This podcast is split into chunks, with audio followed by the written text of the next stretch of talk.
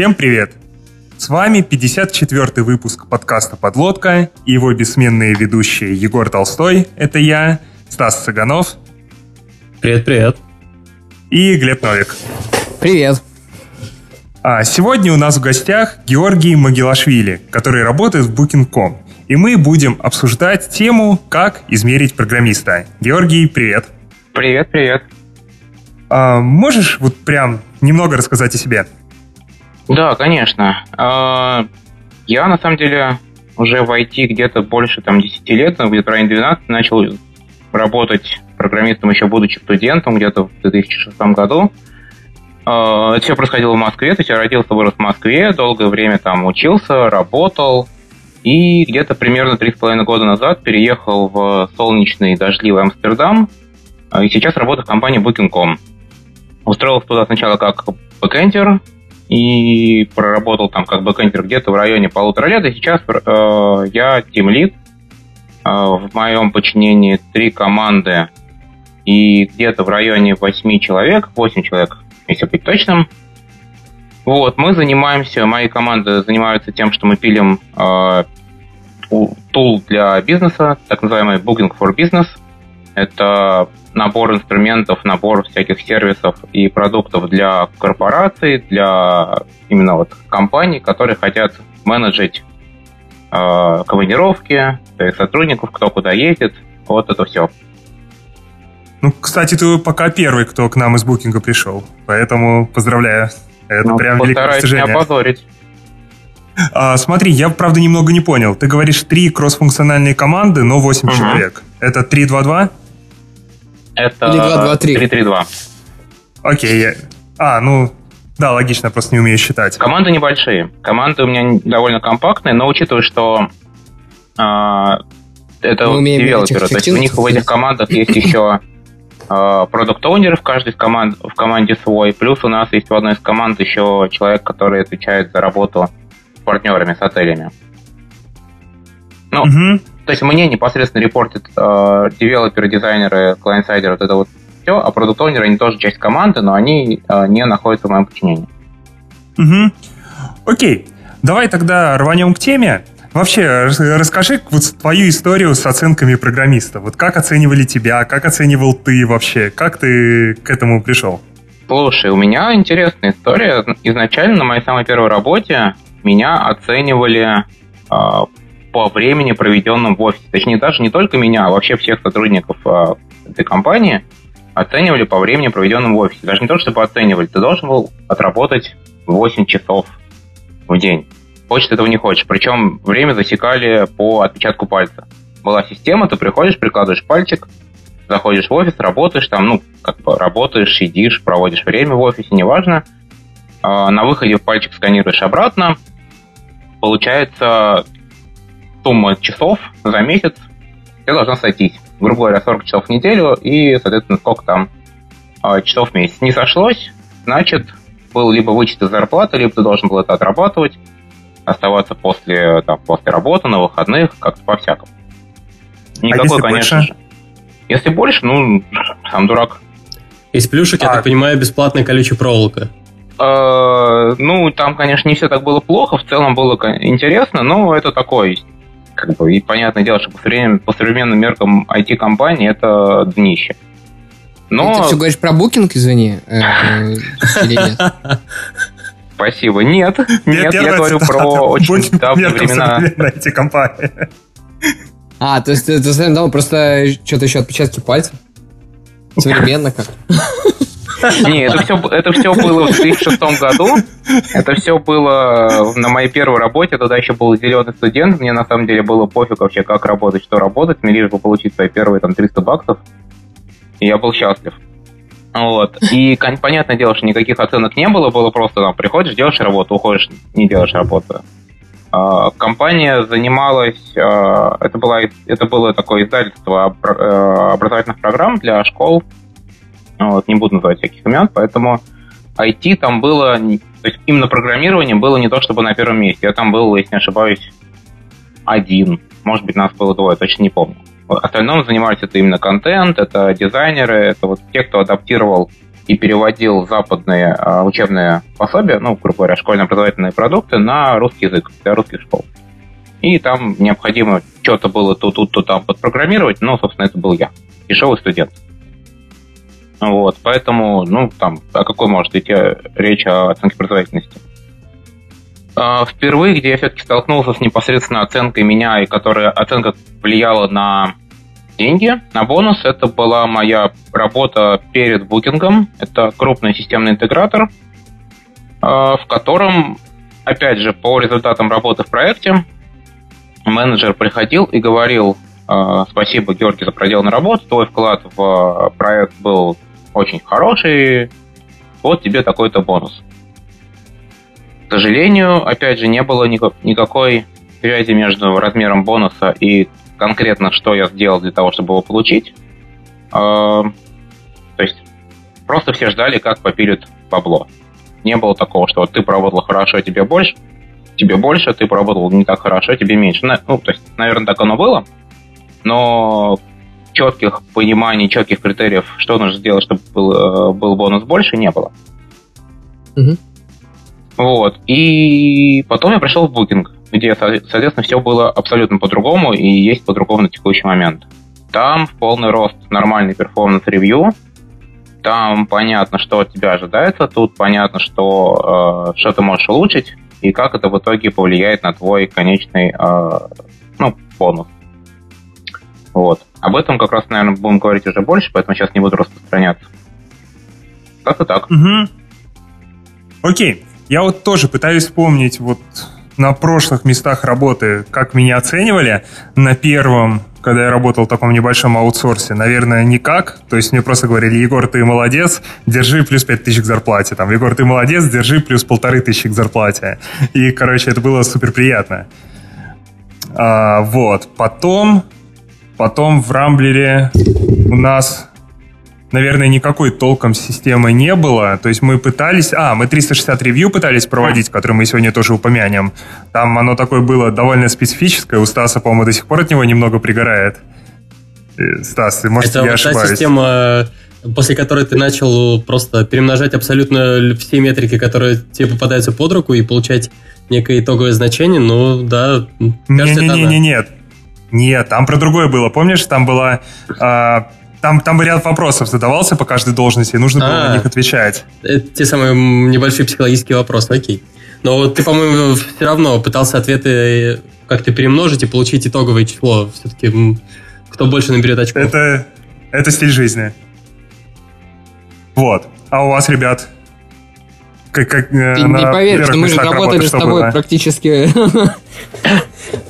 в одном месте. Не, ну для Глеба, может Поэтому... быть, это была первая работа. А у меня, у меня получается на вот до Рамблера, наверное, такая же примерная система была, то что а, приходишь, говоришь своему начальнику так и так, хочу больше денег, а, объясняешь то, что стал сильнее, и или да, или нет, как-то так. То есть, по факту, бонусов каких-то не было. Um, не знаю вообще, насколько это частая вот история по поводу бонусов внутри компании за какие-то вот сделанную ну, работу или... Нет, ну кажется, что в принципе в, лю... ну, в какой-то момент своей жизни любой менеджер начинает задумываться о том, что хорошо бы все-таки платить не всем одинаково, там, а каждому по заслугам и с каждого по потребностям. Поэтому, не, ну это мне не кажется, почти везде. Бонусы. Ну, почему? То есть это ну, история про, про переменную часть зарплаты, про то, что вот размер твоего оклада, по сути, зависит от того, насколько ты крут. Ну, ну это же либо бонус, либо еще. Она может быть не обязательно переменной. Ну да, про и обычную тоже. Ну, то есть у нас вот, например, она изменяется, и она назад не откатывается. А вот это тоже, на самом деле, довольно странная история, но ведь сам по суде. Вот ты круто поперформил, там несколько месяцев тебе угу. повысили зарплату, а потом ты там выгорел. Или там угу. просто перестал, просто забил, а зарплата у тебя все равно продолжает оставаться такой же большой. Но тут Но тоже возникает вопрос, бонус, том, как, чтобы регулировать в, в, в обе стороны. Угу. Потому что, ну смотри, понижать зарплату, я думаю, что психологически, если ты возьмешь и кому-нибудь понизишь зарплату, даже если это будет объективно, то человек, привыкший жить на определенном уровне, очень резко скажет, что что-то как-то все очень плохо, и свалит. Прям, мне кажется, стремительно свалит. Если же это бонус, который ты, в принципе, ожидаешь и думаешь, ну, получу, не получу, ты на него особо не рассчитываешь. Он хорошо, когда придет, и плохо, когда не придет. Но ты понимаешь, что да, ты поработал плохо, тебе привели какие-то доводы, ты, наверное, даже с ними согласился, и в итоге понимаешь, что, ну, окей, э, бонуса не будет, постольку поскольку. И вроде как ты, у тебя с этого бомбит меньше. Или нет? Не, ну, конечно, да. Вот. Вопрос, насколько меньше? А, если, ну, смотри, вот для тебя лично, например, а, допустим, ты правда поработал плохо, допустим, ты правда понимаешь, что ты, э, ну, то есть ты согласен с тем, что ты работал хуже, чем в прошлом году. Что лучше, не получить лишних денег или потерять то, что ты уже имеешь? Нет, ну, логично, я же говорю, что да, в принципе, ага. кажется, психологически это очень понятно. Но тут, вот. э, тут надо сказать, что и обратная сторона есть. Есть компании, в которых вот есть, условно говоря, ежеквартально какие-то бонусы, и с них сидят, ждут, и все в таком духе, и э, люди скорее даже ожидают его. И если этот бонус маленький, у народа начинает пригорать, как так? Я, короче, ожидал, я себе планировал, не знаю, там машину у него купить, и все в таком духе, а вы, короче, такие плохие меня, в общем, оценили, а я вот рассчитывал, как так. Ну, то есть...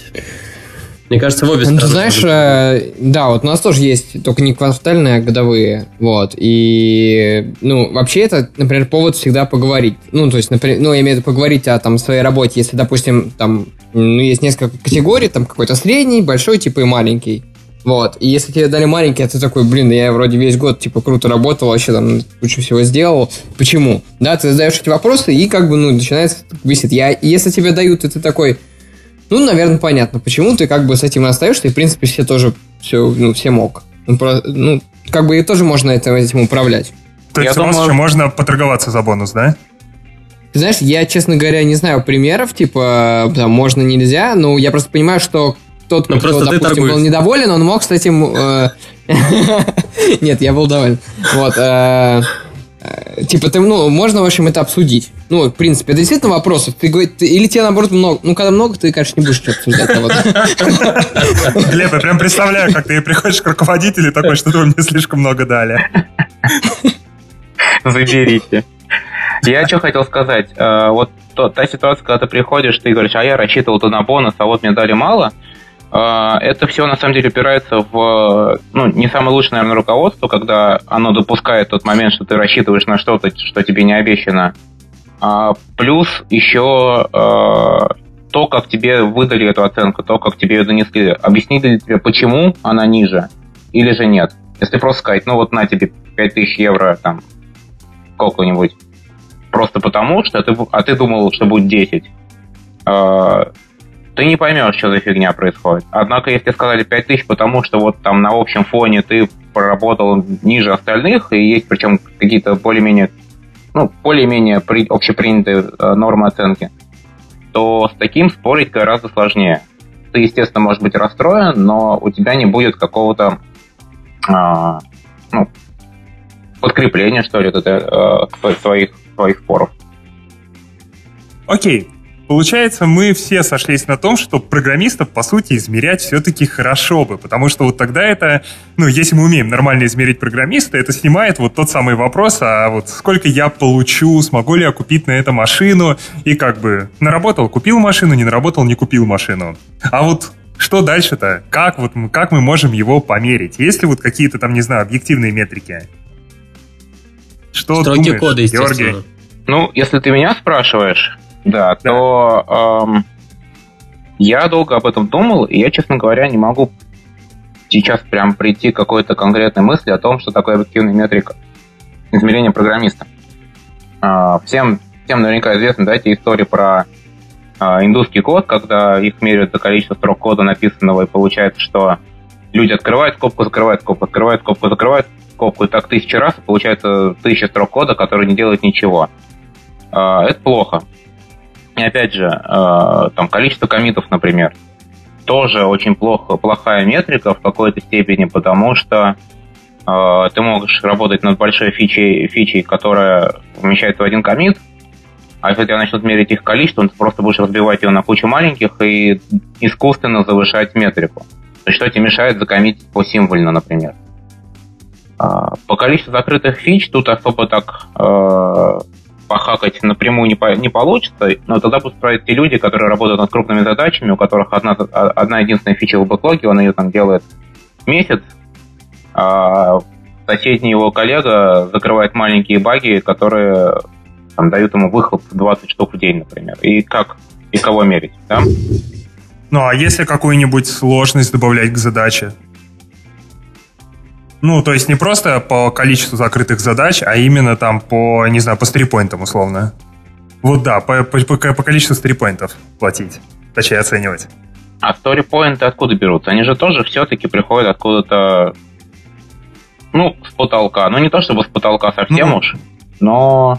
Не, ну, если выстроен процесс оценки там всяких э, покер-плейнинг и так далее, ну, то, наверное, не с потолка. Ну, как бы не, не но это все равно такая, в любом случае, в любом случае, это волатильная единица, в принципе, потому что там стрипоинт в этом спринте не, не, часто не равен стрипоинту там через два, через три спринта. Ну да, команда может меняться. Тоже верно. И у тебя получается какая-то э, начнется конкуренция, когда люди будут друг у друга воровать задачки, лишь бы побольше сторипоинтов закрыть. Угу. Соответственно, okay. ты будешь только делать только хуже. У тебя начнется реально грызня внутри команды ради каких-то виртуальных денег, которых еще даже никто и не видит. А второй момент, который я хотел бы набросить по поводу вообще вот этих вот метрик, которые имеет смысл измерять или не имеет измерять. А, по поводу необъективности измеримых метрик, а, я полностью согласен. То есть там в общем, все метрики, которые можно измерить, они так себе, потому что их как раз вот можно похакать, какие-то из них э, меняются со временем, как сторипоинты. Получается то, что остаются только метрики, ну, такие неизмеримые. Вот. И здесь э, кажется, что часто возникает проблема, когда мнение принимает, ну, принимает решение и э, собирается мнение только одного единственного человека.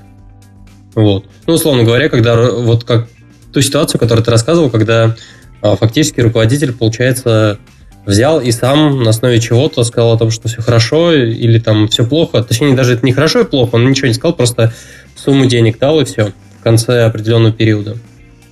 А, ну, и я чувствую это, что мы дальше будем говорить о том, что а, вместо того, чтобы брать необъективно измеримые метрики, мы придем к необъективным, ой, неизмеримым, субъективным, но при этом метрикам, которые мы собираем от большого количества людей. И за счет вот большого пола людей, получается, выровняется вот эта вот вся история. И, эм, ну, по крайней мере, с точки зрения человека, она будет казаться более объективной, скажем так. Объективность ее повысится. Ну, смотри, я думаю, что mm-hmm. полностью отказываться от метрик объективных, наверное, нельзя, потому что если э, ну, какие, какие могут быть необъективные метрики? Например, э, то, как человек э, себя ведет, то, как человек общается с коллегами, то, насколько он активный э, и готов помогать. Это все здорово, однако если человек не делает при этом свою основную работу, если у него в команде таски не закрыты, то каким бы он хорошим там, коллегой не был, бизнес, не, бизнес недоволен, задачи не решаются. Поэтому нельзя сказать, что вот давайте объективные метрики выкинем. А, мне кажется, что нужно все рассматривать в совокупности, но при этом объективные метрики должны играть роль на, на, просто на тему, как э, работает человек в команде, не работает, а, и это именно что он делает. То есть вот делает ли он задачи, делает ли он, э, движет ли он проект вперед. Но при этом еще есть такой огромный э, пласт э, того, что можно измерить под, под, э, под общим таким зонтиком, как мы это у себя называем, именно как. То есть э, как именно человек работает свою работу. Э, насколько он вовлечен, насколько он проактивен. Просто ли он закрывает таски, или он их предлагает, например, какие-то новые э, идеи. Ждет указания от продукт-оунера, или же сам берет задачки с бэклог. Вот это вот все как раз-таки то, о чем ты говоришь. Это не, неизмеримое, которое может быть измерено наблюдениями со стороны различных людей вокруг него а у вас прям вот эта вот э, модель, такая компетенция, ну, ну да, наверное, компетенции, качество, она прям строго описана. То есть вот прям задаете вопросы такие, вот, да, там, сколько... Ожид... У нас есть ожидания от роли, в которой написано, что каждый человек должен делать. Там такой документик на пару страничек А4, может быть, там плюс-минус. И у нас есть э, матричка, где прописано несколько компетенций, несколько, точнее, скиллов, э, качеств сотрудника. Это в том числе как раз проактивность, это коммуникация, это э, как это stakeholder management, то есть насколько человек держит в курсе тех, кто за задачки отвечает. И много разных других вещей вот такого рода, там как и технического плана, так и именно вот поведенческого. И каждое из этих качеств расписано на оценке. То есть, что значит отлично и что значит все плохо. И, соответственно, по этой матричке очень легко двигаться и примерно смотреть, куда человек падает. Или взлетает. Ну да. да. Угу. Так, а, получается, стоп, давайте вот чуть-чуть вернемся назад. И вот мы все, мы прям однозначно закапываем а, вот такие вещи, как там количество строк, количество комитов. Или все-таки они, по-вашему, имеют право на жизнь, если из этого строить какую-то уже более сложную модель? Ведь вот, допустим, помните, на TeamLead был доклад от ребят, которые вот продают свою систему там умного анализа гита, жира и чего-то еще. И вот они как раз из этих метрик строили какую-то прям такую более сложную модель, которая вроде вот отвечала тебе, а молодец человек или не молодец? То есть вот в таком виде это имеет право на жизнь? Я тот доклад, к сожалению, кстати, пропустил. И вот как раз буквально вчера хотел послушать его записи, но так и не добрался. Мне безумно интересно узнать, как это работает, потому что, конечно же, программист, ну, любой другой вообще работник в IT-сфере должен задача любого человека, в принципе, в IT, да, это решать проблемы бизнеса. И, как я уже говорил, как, какой бы няшка ты не был, э, если ты не можешь правильно кодировать, если твои решения потом влекут за собой кучу багов, это должно влиять на твой перформанс. Uh-huh. У нас этот процесс оценивается, у нас, конечно, тоже все оценивается, э, не автоматизировано. Тут уже задача тем лида во многом подмечать такие вещи. то есть тем лид это такая точка, точка контакта если он, он может замечать, во-первых, э, то, как человек работает внутри команды, плюс он может замечать какие-то вещи, если к нему подходят, говорят, слушай, вот твой, твой программист из твоей команды там вчера нам помог. Или наоборот, вчера нам пришел и накосячил. Такое тоже может быть. То есть к тем лиду могут прийти и либо пожаловаться, либо похвалить. Тут задача именно наблюдать, наблюдать, наблюдать, наблюдать и смотреть, как вообще твои сотрудники что делают. Угу. Стас, а ты же, по-моему, был на этом докладе, потому что я помню, что мы там с тобой спорили. Причем вроде ты даже его защищал, а я тебе говорил, что, короче, так нельзя, это не сработает. Не, я не то чтобы прям особо защищал. Мое мнение то, что вот эти метрики, они даже несмотря на то... Я считаю то, что прям напрямую мы не должны пересчитывать эти метрики в зарплату, но при этом из них тоже можно делать какие-то выводы и ну, банально одного и того же человека можно сравнивать с ним же в этом месяце и, допустим, в следующем. То есть прям с ним же можно сравнивать. У многих людей, ну, он не начнет внезапно, я не знаю, там по-другому, коми, по-другому на коммитер э, разбивать. Или там вот количество строк кода, если ты ему не говоришь о том, что я смотрю с количеством строк твоего кода, он не станет внезапно писать, ну, расставлять вот эти скобочки и так далее. То есть из этого на самом деле выводы можно сделать, но я считаю то, что основная их функция скорее информационно-вспомогательная, чем какая-то такая вот важная, на которую, во-первых, должен обращать сам человек внимание, а во-вторых, э, ты. Ну, то есть, скорее информационная. Ну, то есть ты предлагаешь либо использовать, ну, вообще смотреть на это, но в таком, условно, в секретном режиме, вообще не говоря сотрудникам, что ты с такими метриками следишь. Я прав?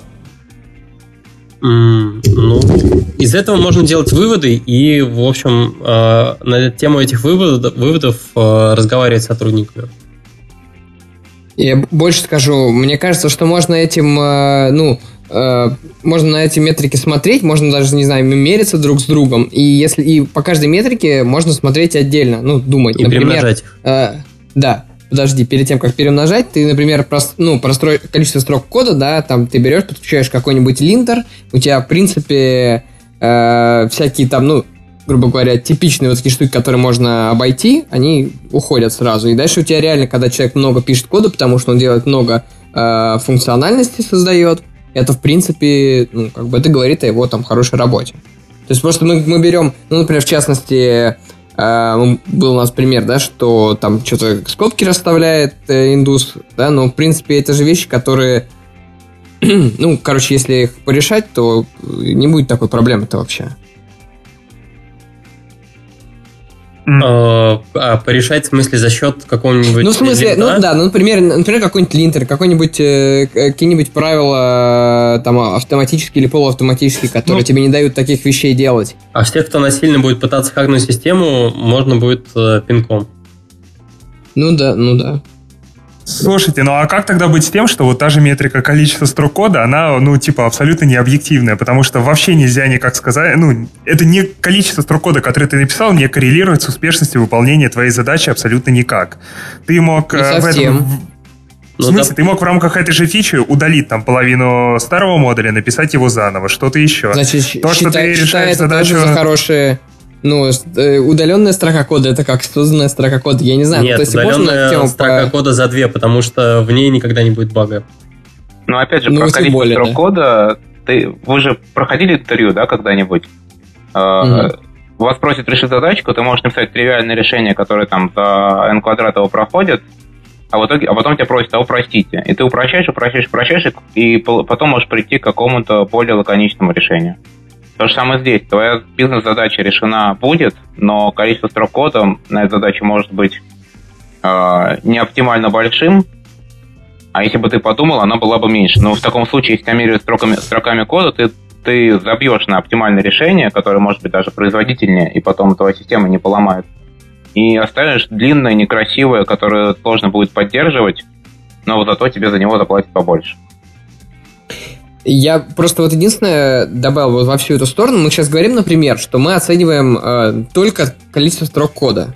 Да, но, скорее всего, в этой системе было бы много разных факторов, которые бы учитывались. И они, может быть, даже, как вот любят Егор, например, с какими-то коэффициентами были бы, да? А, а как любит Стас, эти коэффициенты бы обучались э, нейронной сетью. Вот, ну то есть, не знаю, теоретически кажется, что это, ну, что-то из этого может получиться, но, не знаю, на практике, наверное, нет. Не знаю, как вы думаете? Я, наверное, соглашусь здесь э, с Егором. Да, ты, кажется, сказал, что на эту штуку смотреть можно, но или это Глеб, ты был, что смотреть на нее можно, но брать ее как уль- ультимативную штуку, э, я ошибся в два раза, это был Стас, не важно. Ну, это каждому уже сделал приятно. Зато каждый из нас сказал правильно, и ты с этим согласен. Вы все молодцы. Начнем, начнем с этого.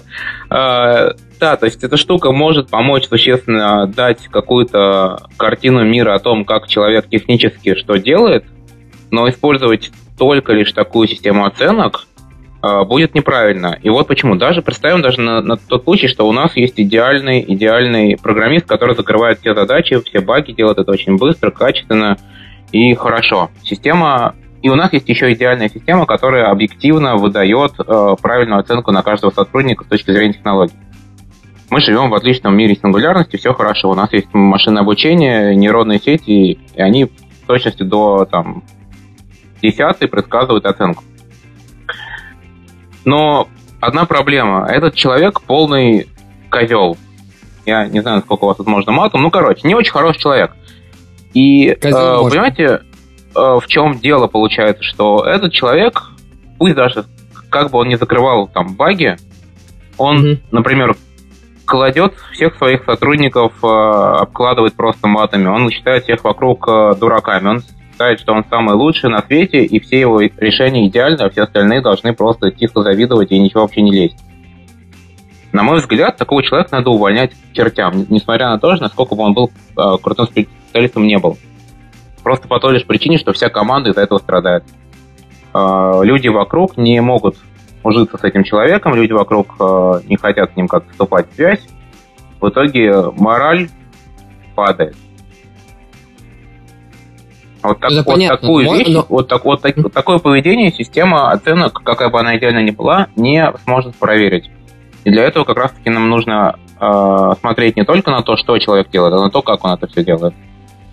Ну а другая крайность ведь тоже, наверное, ну, неправильно к ней приходить. То есть, а, если человек очень хороший, условно, и там вся команда рада и на морали работает, и все хорошо, но вот сам он ничего не ходит. Ну, ты, собственно, это говорил. или там плохо кодят, да, то есть тоже крайний вариант, который не поможет. Получается, нужно их миксовать как-то. Согласен, по сути, однако... По сути, еще добавлять два коэффициента. Ну, да, то есть, понимаешь, опять же, но смотри, э, например, если человек очень хороший, все его вокруг любят, но он при этом слабый программист, его можно либо обучить, либо переквалифицировать, то есть оставить в компании, чтобы он приносил пользу в чем-то другом. Если у тебя mm-hmm. в компании человек мудак, то каким бы он хорошим специалистом не был, он везде будет такой. И он всегда будет приносить эту токсичность в команду. Так. Георгий, а ты не считаешь, что это вот э, вещь, которую не надо мерить, ее надо исправлять? Ну, то есть, э, как раз, если вот человек мудак, получается то, что э, там не надо садиться с линейкой, высчитывать... Ну, то есть, это как бы в другой плоскости совсем общение идет. То есть, есть, условно говоря, какой-то диапазон, а, в которой находится большинство разработчиков, в котором между собой им комфортно общаться. Если кто-то выходит за него и становится токсичным, ну, с этим надо работать и объяснять то, что вот это поведение, оно несовместимо. И здесь э, нет да. смысла какие-то метрики. То есть я считаю, это все-таки в отдельной плоскости история. Не, я согласен. То, что просто, на мой взгляд, исправить такое поведение будет гораздо сложнее, чем научить кого-то программировать. Но да, естественно, то есть увольнять сразу же после первого прецедента нельзя. Если там человек какое-то значительно долгое время, получая обратную связь о том, что он себя ведет неподобающе, продолжает себя так вести, это будет повод с ним расстаться. Но, конечно же, попробовать что-то изменить э, сперва это да, я еще хотел добавить про один интересный кейс, про который недавно читал статью на Хабре. В общем, название конторы не помню, да, ну и не важно. Короче, крупная аутсорс-контора, которая в основном работает с разработчиками на удаленке. И вот они очень сильно загоняются на эффективности. То есть, к примеру, они вот стараются собирать команды не вокруг продукта, не вокруг фичи, а вокруг какого-то такого очень атомарного, повторяющегося вида деятельности. К примеру, у них есть команда, которая пишет там только автотесты одного определенного вида. И вот там у них единственный операционный показатель — это количество автотестов в час. И платит тебе за часы, которые ты отработал. И все, что ты делаешь, ты прям сидишь и долбишь абсолютно одинаковые автотесты. Причем там даже не на разный функционал, а именно на однотипный. И вот таких команд много. Потом, э, я не знаю, там команда э, программистов, которые пишут только кнопочки, например. И вот, короче, они вот так сильно-сильно-сильно декомпозируют всю работу, и вот каждую такую команду они постепенно прокачивают. И каждый следующий квартал им ставят цель, типа, а в следующем квартале вы должны ускориться на 30%. Вот. Э, я обязательно постараюсь найти Команда статью мечты. приложить к выпуску. Ну, а, да. Да, на самом деле, вот все, о чем я до этого говорил, наверное, стоит сказать, да, это больше к командам, которые пилят свой собственный продукт, в котором качество продукта важнее количества. И действительно, может быть, ты прав, что вот в ситуации, когда у тебя просто монотонная работа, которую в конце концов может заменить какой-нибудь робот условный, то тут надо, конечно, если качества уже нет, то есть, ну, у тебя какое может быть качество автотеста? Он либо есть, либо его нет, то тогда ты меряешь количество, это правда. Я, наверное, с этим согласен буду. А, я вот, наверное, вообще все хотел свести к тому, что вот такие операционные показатели... Вот, кстати, да, мы еще слово KPI ни разу не озвучили, хотя оно вообще должно в этом выпуске по-любому прозвучать. Вообще, кто не в курсе, KPI — это система оценки так, эффективности вот как раз на базе каких-то вот таких операционных показателей. Так вот, по сути, это будет работать только в том случае, если мы действительно можем вот абсолютно точно доказать эффектив... корреляцию между эффективностью работы и вот этой метрикой. Вот как мы сейчас очень долго обсуждали, нет корреляции все-таки между количеством строк и эффективностью работы. Но вот, допустим, если мы можем подробить работу на вот такие прям повторяющиеся куски, как это там бывает у продажников, бывает у саппорта, mm-hmm. которых оценивают по количеству закрытых тикетов, то тогда это, в принципе, работает. Вот ты здесь да. очень хорошо сказал, эффективность работы, причем несколько раз. А, наверное, самое сложное это понять, что такое эффективная работа программиста. И от этого все упирает. Да, да, да, потому что все-таки вот как бы, конечно, уже не набил оскомину вот эта фраза, что там программист — это творческая профессия, э, ну, на самом деле же это так, потому что мы решаем разные задачи, в принципе, нетипичными способами. То есть мы каждый раз используем какие-то новые решения, там, новые подходы. Ой-ой-ой. И заранее нельзя предсказать, что... разработка — это ремесло. Вот. Ну, просто именно как раз поэтому возникает такая проблема, что вот задачи там того же саппорта гораздо проще вот понять, что такое эффективно. Эффективно, когда ты закрываешь много однотипных тикетов. Вот в работе программиста это все-таки не так.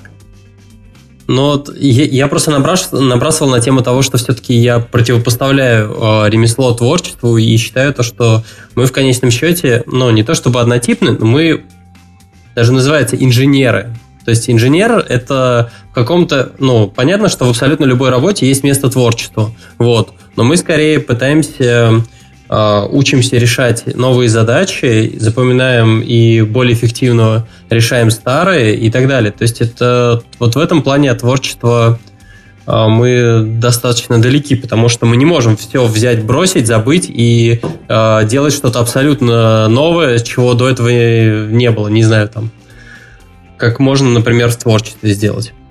А, как-то так. Я хотел тут такую вещь набросить. А, у нас в чатике здесь пишут Иван, а, как раз к истории про аутсорс, задает такой вопрос. Вначале рассказывает небольшую историю, а потом вопрос задает. Он приводит пример, в качестве примера аутсорс и продукт. Вот. Он считает то, что нельзя их мерить одинаково. В аутсорсе получается то, что в некотором смысле это немного похоже на работу продажника. Это я уже от себя добавляю, то что ты, ну, аутсорсеры часто перепродают э, время разработчиков, и фактически тут есть какой-то показатель о том, что сколько часов наработано, сколько, соответственно, прибыли принесено компании, и здесь оно напрямую коррелирует. В продуктовой разработке понятно, что такие метрики, они неприемлемы, и здесь э, действительно такой вот хороший вопрос о том, э, должны ли быть метрики разные у тех же самых аутсорсеров и продуктовых разработчиков. Я считаю то, что... Ну, вопрос. На самом деле, я считаю, что, по крайней мере, аутсорсинг, например, с которым мы работаем, я бы был не против. И круто, если у них те же самые метрики, как у нас, например. Вот. То есть, э, все-таки аутсорсеры аутсорсерам рознь, и хорошо, когда все-таки аутсорс, разработчик тоже задумывается о том, о качестве кода и о том, что на выходе получается. То есть, э, да, на многих аутсорсеров довольно сильно нагоняют, что они пишут там неподдерживаемый код и так далее. Что думаете? Ты много просто накидал. Э, вопрос сформулируй. Ну. Вопрос такой, э, соответственно, и метрики разные должны быть. И в аутсорсе, и в продуктовой разработке? Да, что думаете про метрики? Они там должны быть одинаковые или нет? Мы пока еще не поняли, даже нужны ли нам метрики. Да, я на самом деле думаю, что это не стоит делить аутсорс, не аутсорс. А, надо mm-hmm. смотреть на то, чем вообще компания занимается, какие у нее задачи. Потому что даже в продуктовой разработке может быть все построено таким образом, что э, тебе надо просто как можно быстрее все нафигачить и, и закрыть кучу-кучу-кучу там дедлайнов и, и обещаний. Да? Вот, например, взять тот же самый стартап. Вот мы говорим оценка производительности, оценка сотрудников. Uh, Booking.com мы огромные. У нас э, очень много людей, у нас очень стабильный продукт уже, и мы можем себе позволить такую вещь, как э, э, не гнаться да, за релизами, не, не, не, не go-to-market должен быть не, не срочно, там, вчера и завтра, а мы можем как-то распределить это во времени. Соответственно, а если вы стартап, то мне кажется, это так моя догадка, да, я не, не работал в стартапах никогда, но мне кажется, что чем быстрее ты все закончишь, тем лучше. И там оценка такая, заделиверил ты это по дедлайну, заделиверил ты это к завтрашней презентации или нет. И исходя из этой ситуации, да, оценка должна быть, соответственно, какая-то другая. Взять даже Авито, вы performance review внедрили только год назад. Для этого у вас было как-то иначе. И вроде работало. А потом что-то поменялось, вы, вы подумали, что надо бы внедрить performance review с, с 360 фидбэком и с фидбэком, mm. вот это все. А мы перейдем к, к тому, что поменялось, да? Да, то есть я говорю, что когда-то у вас было по-другому, и тоже вас всех устраивало. До, до какого-то момента, когда вы выросли и поняли, что вам нужно делать что-то иначе. Угу. Соответственно, сейчас вот все это обсуждение, мы, конечно, очень здорово сейчас с вами поговорим, но мне кажется, надо сводить к тому, что серебряной пули вряд ли будет, и все зависит от контекста и конкретной ситуации в вашей компании. Да, но вопрос про какую-то все-таки методологию, то есть э, о том, как вообще на эту тему думать в каждой конкретной компании, чтобы, опять же, каждый э, там новый какой-то техменеджер, да, не, не выдумывал свою, свой велосипед, да, и хоть какие-то принципы, может быть, э, или идеи использовал общие. Ну, я думаю, к этому мы еще подойдем вот в конце выпуска. То есть, я думаю, что очень обещать можешь. Я думаю, что важно а. именно понять, а как, э, как программист наносит пользу бизнесу. Вот mm. что именно в его работе Отличная приносит, формулировка, э, Да, вот что именно в его работе приносит, так сказать, пользу. Если в случае, про который говорит Егор, это закры... написание автотестов в огромном количестве, тут четкая корреляция. Написал 10 автотестов, получил за них денежки от заказчика или от кого-то там. Но нет корреляции между э, тем, что он написал 10 автотестов, и это дало 10 каких-то волшебных бизнес-очков. Ну, то есть, что за бизнесу принесло, я имею в виду. А, но бизнес продает автотест. Ну, ладно, окей. А, все, может, понял, да. Если, если, если на уровне... Ты, если ты работаешь на, на аутсорсе, если твоя задача закрыть э, задачи э, заказчика, то чем быстрее mm-hmm. ты их делаешь, грубо говоря, ты проэстимировал там 5 часов, ты уложился в 5 часов, ты молодец, ты не уложился в 5 часов, ты не молодец довольно бинарно. А вот когда ты делаешь продукт, когда у тебя нет внешнего заказчика, когда у тебя, э, по сути, э, движение продукта вперед определяется лишь твоими усилиями, твоим, э, твоей какой-то творчеством, творческой деятельностью, да, не, ну, деятельностью в условиях неопределенности. Вот тут уже все становится сложнее, и вот так однозначно померить будет трудно. А, кстати, вот раз мы уже начали говорить про такие замечательные вещи, как бизнес, э, цели компании и вот это все, я предлагаю двинуться дальше и поговорить про ОКРы. И вообще там про историю с целеполаганием. Потому что, ну, понятно, вот опять же, все тот же самый тезис. Эффективность программист, э, программист эффективен, когда он помогает компании достигать ее целей. Вот. Поэтому что, Георгий, расскажешь, как у вас с ОКРами в букинге? Насколько я помню, вы же тоже на них живете. Или могу я, допустим, рассказать да, про Авито? Угу. А, мы на них живем, мы на них живем примерно год. Я думаю, чуть, чуть больше. А, честно тебе сказать, я не, не могу как-то прям так от, грубо говоря, не вижу в них какого-то прям магического эффекта, что вот те ввели OKR, OKR и мы теперь э, зажили. Но суть в чем? Суть в том, что OKR, он помогает, вообще концепция OKR это Objective and Key Results, э, помогает э, транслировать цели всей компании на более низкие уровни. Как это все работает? Э, компания, естественно, делится на какие-то органи... на департаменты, суборганизации и команды. Грубо говоря, у компании есть некая цель. Стать, э, ну, сейчас я придумываю из головы, да, допустим, стать платформой для путешественников номер один в мире. А, это такая глобальная, глобальная цель для Booking.com, и в качестве и результатов а, есть небольшие, а, есть уже такие подцели. Например, обслужить 2 миллиона бронирований за сутки, например. Запартнериться с, там, 10 миллионами отелей. Да, вот, вот что-то в таком духе. Затем спускаемся на уровень ниже, и есть департаменты.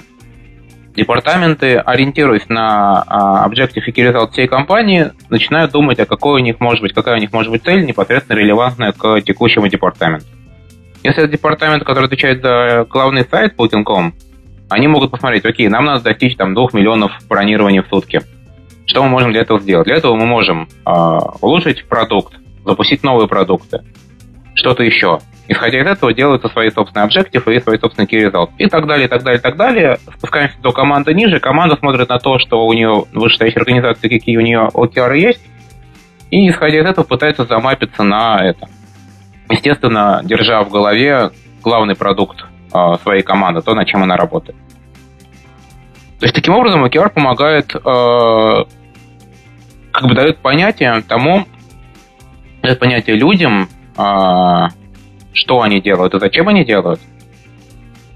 И самое главное, на самом деле, на мой взгляд, самая главная польза OKR на уровне именно разработчика и вообще команды, то, что команда не распыляется. Мы задаем OKR в начале квартала, все вместе, всей команды, мы проводим довольно долгое время, там, примерно полдня, может быть, даже день, переговорки, пытаясь понять, а какой будет объектив на следующий квартал, какие будут key results, то есть как мы будем мерить, что мы достигли этого объектива, И договорившись до этого всего, мы работаем в течение квартала э, все вместе на достижение этой цели. И мы не распыляемся влево-вправо, мы видим, окей, э, задачи, которые мы хотим сделать, ложится в, э, в OKR или не ложится. Если ложится, то делаем, если не ложится, то не делаем. Егор, ты что ты хочешь сказать? Да, я хотел еще чуть-чуть про OKR рассказать, что вот просто помимо того, что это методология каскадирования целей, там есть еще ряд таких классных дополнительных принципов. Первый — это амбициозность. Вот все цели ставятся так, что команда верит, что она вот только... Вот ей, короче, надо просто супер напрячься, чтобы выполнить их на 100%. То есть э, вот обычно считается, что вот вы поработали хорошо, если вы выполнили цель где-то на 0,6, на 0,7 десятых. А потом другой принцип – это полная отвязка от материальной мотивации. Это вот о чем мы сегодня уже с вами поговорили. Чтобы исключить заигрывание какой-то с цифрами, там, попытки что-то подправить, там, подогнать результаты и получить деньги, вот результат OKR никак не влияет напрямую на премию. А, это, кстати, помогает и вот ставить те самые амбициозные цели, потому что если бы на это были завязаны деньги, никто бы вот не старался добавить сюда какой-то амбициозности. Так, и публичность. То есть э, вот вся система OKR, э, все цели команд, все цели департаментов, цели компании, они обычно лежат где-то вместе, там, не знаю, в какой-то системе, в Google Доке, и каждый может посмотреть цели каждого, каждый может на них повлиять вот на этапе их постановки. Э, и цели, вот когда они выставляются, они должны ставиться так, чтобы вот не фреймить на какие-то конкретные пути их достижения. То есть себе обычно никто не ставит в цели выпустить такую-то фичу там, или, я не знаю, выпустить другую фичу. Обычно вот э, ставится цель что-то типа там повысить ретеншн, и уже вот, как там как раз Георгий правильно сказал, уже в контексте квартала мы начинаем придумывать, какие фичи мы можем сделать, чтобы этого достичь. Вот. Я, короче, вот это хотел добавить. Да, а, ты все правильно еще сказал. Что э, вообще в итоге у нас... Угу. Я закончил. А, да. Что вообще получается в итоге? То есть у нас есть вот эти вот цели, есть ключевые результаты. Вот выполнение каждой цели — это среднее арифметическое от выполнения всех ключевых результатов. А результат, ну, результат всей команды — это среднее арифметическое по ее целям. И, короче, вот именно на эти цифры, по сути, все и смотрят. И вот как раз-таки кажется, что вот в продуктовой кома- компании, которая работает по такой методологии, вот эта вот цифра, она прям клево показывает вот ту самую эффективность команды. Ну, именно команды, ни одного программиста. Да, да, по сути так и есть. И если у тебя... Надо, надо, надо еще тоже понимать, что если вы не достигли э, каких-то там высоких OKR, даже если вы не достигли... Тут может быть два варианта. Либо вы очень завысили цели, что тоже может быть. Например, когда э, мы только-только вводили OKR, реально была проблема, а, а, а какие вообще какие э, показатели, какого размера показателей мы должны ориентироваться. Потому что непонятно, ты так прикинешь на коленке, ну да, допустим, мы там сделаем э, столько-то лишних там, ну, условно, бронирований, да, а получилось меньше. И ты, не имея базы, ты просто промахнулся. И в следующий раз ты будешь уже умнее. А, но бывает проблема, когда ты не достиг показателей, потому что у тебя что-то пошло не так в команде. Тут нужно разобраться, почему ты не достиг. Вот именно что-то пошло не так или э, промахнулся с целями. И во втором случае просто отредактируй, в первом случае разбирайся, что было не так. А я правильно понимаю то, что ОКР э, за счет того, что они опускаются сверху от, не знаю, там от самых топов вниз, получается то, что в сущности э, даже конкретным разработчикам прилетают достаточно продуктовые такие вот задачи. Егор там приводил пример э, на тему увеличения там ретеншена. Э, еще какие-то вот тоже примеры приводились достаточно продуктовые. Или там в том числе могут быть и достаточно технические задачи.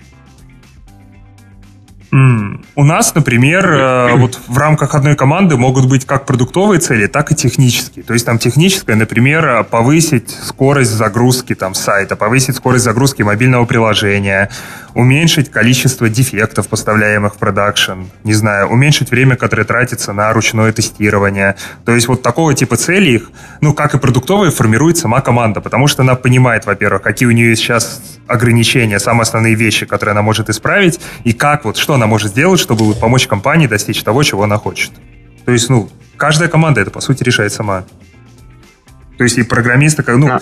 обычно, вот, по крайней мере, у нас, вот там все программисты, они как раз принимают участие в формировании вот этих целей, ключевых результатов. То есть им это не прилетает, они сами это генерируют.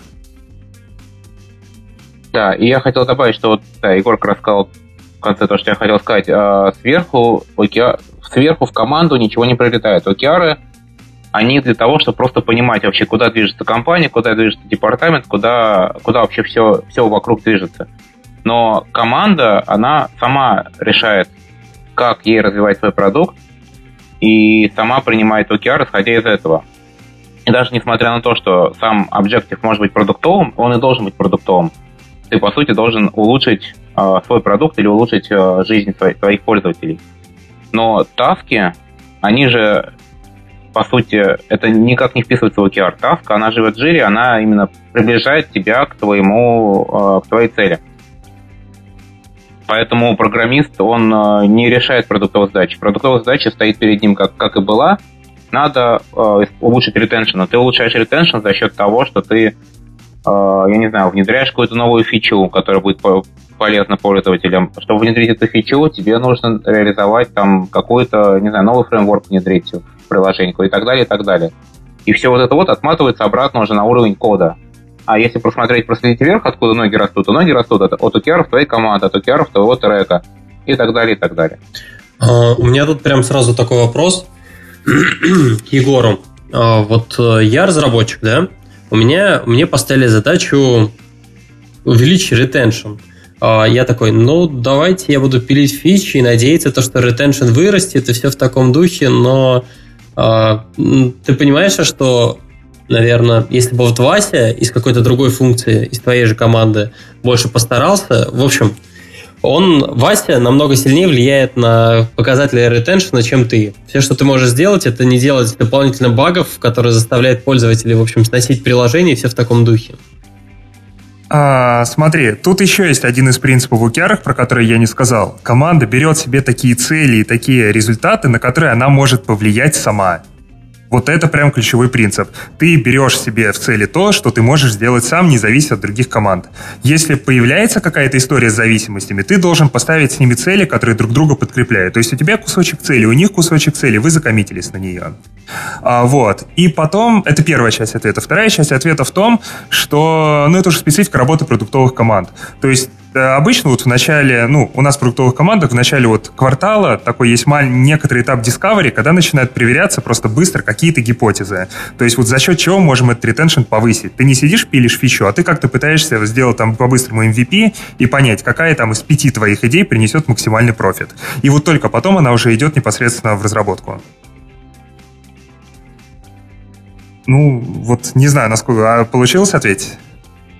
Ну, частично. Ты... Просто с этим э, у меня, наверное, на это ответил. У меня просто еще не до конца смачилось тем, что у нас есть ОКРы выше и наши, которые мы вроде как вместе командой выбирали, которые должны повлиять, они как-то должны смачиться и с теми, которые повыше. Как вот это в том числе обеспечить. Просто команда может собраться такая грустная, но что-то там какие-то ОКР выше такие, что мы на них что-то не можем повлиять. Ну, будем квартал на стуле качаться. Но обычно вот на уровне компании ставятся прям такие очень понятные, очевидные вещи, ради чего эта компания существует. Это там либо что-то про деньги и выручку, либо что-то про увеличение пользовательской базы, либо, не знаю, Георгий, вот что там, какие категории у вас бывают? Если это не, не полный секрет, не полная тайна. Абстрактная категория. Пропал на Ну, как, что примерно на уровне компании у вас из целей бывает? То есть я говорю, что бывает там монетизация, бывает там увеличение какой-то там пользовательской базы или что-то еще. Вот что еще может быть? У нас, например, один из э, объективов это улучшить э, жизнь и работу сотрудников, например. То есть mm-hmm. это цель абсолютно направленная внутрь.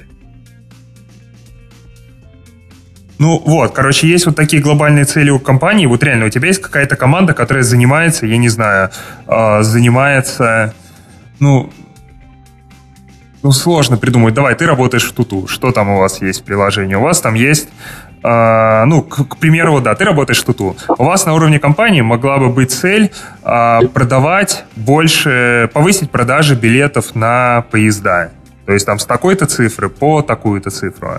И что у вас отдел маркетинга взял бы себе ОКР, там провести маркетинговую кампанию и повысить там какую-то органику, которая приходит на эту страницу. Да, Георгий? Я бы даже, наверное, тебя прервал и сказал, что цель а, не повысить продажи, а я бы, например, это даже так поставил. Цель была бы сделать туту первым на рынке да. Э, среди билетов, где ключевой да, результат да. у тебя был бы повысить продажи, а где фича или там действие, которое э, дополняет ключевой результат, было бы провести маркетинговую кампанию. То есть цель, вот. она довольно абстрактна. Цель должна тебя не, угу. не а, цель не цель должна быть такой, чтобы ты понимал, окей, это что-то такое реально глобальное, я хочу быть номер один на рынке продажи там билетов а, на поезда, а ключевой результат – это то, как я меряю, достиг я своей цели или нет. Причем результатов этих ключевых может быть несколько в одной цели. Условно говоря, ты можешь, э, если цель стать номер один на рынке продажи билетов, первый QR, э, ключевой результат у тебя – это э, увеличить продажи билетов. Второй ключевой результат – это, я не знаю, покрыть 100% рекламы территорию России – третий, и то это плохая цель, это скорее, ну, это может быть хорошей целью, но вот э, потому что легко измерить. И так далее, и так далее, и так далее, и так далее. То есть ты можешь уже то, что ты количественно можешь измерить, то, на что у тебя есть метрика. У меня это немного ассоциируется со скрамом, а, когда у нас, по сути, ПО берет и на ближайший спринт формирует именно цели. Он не говорит о том, что, чуваки, надо запилить вот это, вот это, вот это, вот это. Он говорит о том, что вот есть на ближайший спринт вот такая вот цель, я не знаю, там, а, повысить стабильность приложения. Вот. А задачи и то, что будет делать команда, она уже формирует у себя внутри, она сама превращает это в какие-то конкретные задачи, условно говоря, я не знаю, там, закрыть какие-то баги, э, разобраться там, не знаю, с, э, ну, ворнинги те же самые, от них избавиться, там, стабильность кода в каких-то местах подрефакторить, может быть, это с продуктовой точки зрения взять, э, решить какие-то проблемы, вот. Это я к тому, что у меня вот это проассоциировалось именно с таким со скрамом и со спринтом, только более глобальным. А, спринт получается уже у нас на полгода, и а, цель у нас опускается не на маленькую команду от ПО, а, собственно, самого, наверное, ПО опускается от а, еще кого-то выше уровня всей компании. Ну, вот я бы еще продолжил вот эту историю с тем, как цели разбиваются на разные, ну, ключевые результаты даже разбиваются mm-hmm. на разные команды. Вот, к примеру, отдел маркетинга у вас бы там взял себе повышение там рекламного трафика. Потом а, какая-нибудь команда, которая у вас э, занимается пушами, рассылками, чем-то еще, она бы себе могла как раз взять э, в результаты повышения как раз-таки того самого ретеншена тех, кто у вас уже купил билеты, там, через завлечение их какими-то там, через ретаргетинг или там какие-то повторные кампании. А, отдел, который, команда, которая занимается непосредственно там экранчиком бронирования, она бы могла взять себе там задачу просто повы... ну, результат повысить конверсию нажатие на кнопку «Купить» и вот так далее, так далее. То есть все-все-все стараются вот по мере своих сил помочь вот достичь этой красивой, громадной, амбициозной цели. Ну что, представил, как Туту заработает по OKR? А, я хотел узнать у Георгия, почему а, ему показалось, то, что это не особо, в общем, помогло а, в букинге. Ну, то есть ты как-то сказал так, что ты не ощутил, не, я, я, честно говоря, не помню, но ты как-то так сказал, да, да, не. А, я, хотел, я, я хотел сказать, что это, это не, знаешь, это не столько помогло, как, я как сказал, эм, это помогло команде сфокусироваться на ближайший квартал, что они делают, что они не делают. Но это не помогло разработать... Коль уж мы начали разговаривать о, оценке эффективности, да, изначально, это никак не помогло а, сделать оценку эффективности программиста лучше или легче. Потому что, опять же, мы никак не можем соединить э, работу человека с тем, как он э, приносит бизнесу пользу. Команду можем, команда достигает OKR, значит команда успешна, на уровне индивидуальных людей тут уже, опять же, теряется эта связь между тем, почему команда, если команда успешна, все ли в ней успешны. И даже я так понял, то, что мы принудительно пытаемся порвать эту связь, чтобы у нас вознаграждение каждого конкретного человека, а, а она должна быть, э, ну, как бы в справедливом мире а, соответствовать его полезности, пытаемся разорвать э, с вот этими выполнением ОКР всей командой?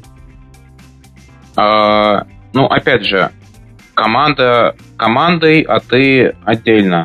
То есть оценка твоей производительности и твой в конечном счете mm-hmm. бонус не сильно зависит от того, достигла ли твоя команда океаров или нет за последний квартал.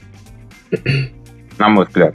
Потому что все, все могло случиться, команда могла, твой OKR мог быть просто завышен, или вся команда столкнулась с неопределенной какой-то внешней ситуацией, которая помешала тебе OKR достичь, либо э, все вокруг в команде оказались э, лентяями и ничего не сделали, ты-то здесь ни при чем.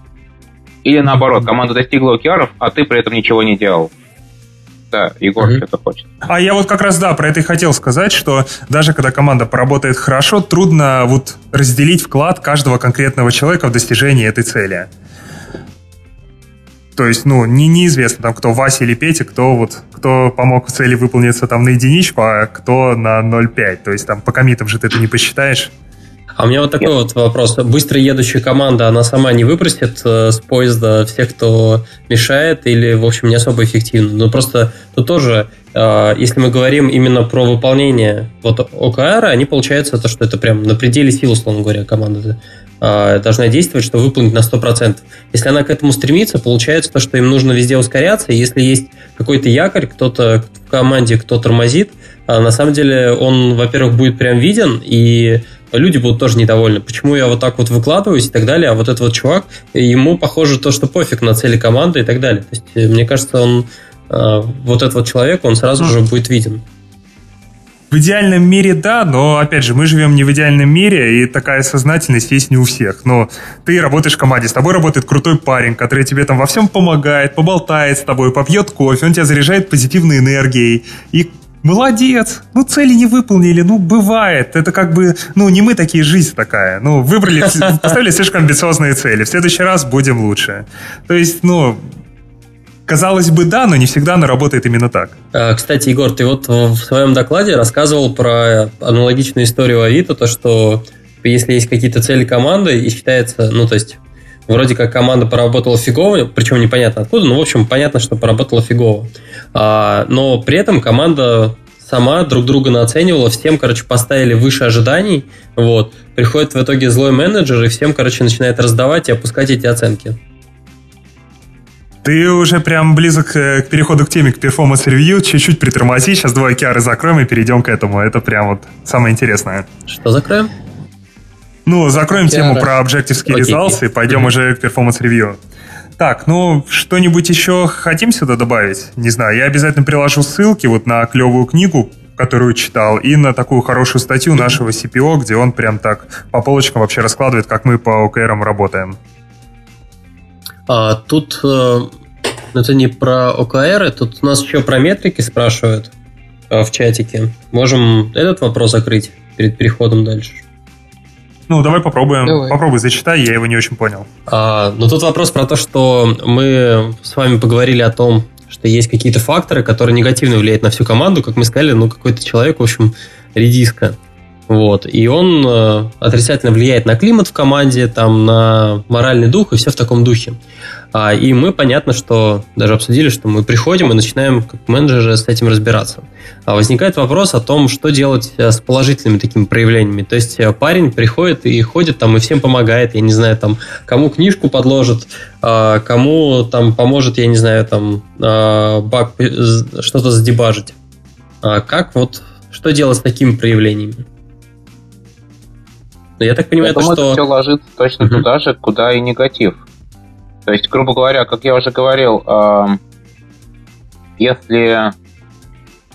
Смотри, вот мы, мы, допустим, исключили э, часть про а, какую-то объективную работу человека, да, там, условно говоря, он выполняет... Скажем так, э, возьмем двух людей. Один, э, собственно, оба они пишут код на одинаковом уровне, один из них несет негатив массы, другой из них несет позитив массы. Соответственно, тот, кто несет негатив, его надо э, оценить низко, тот, кто несет позитив, его надо оценить высоко.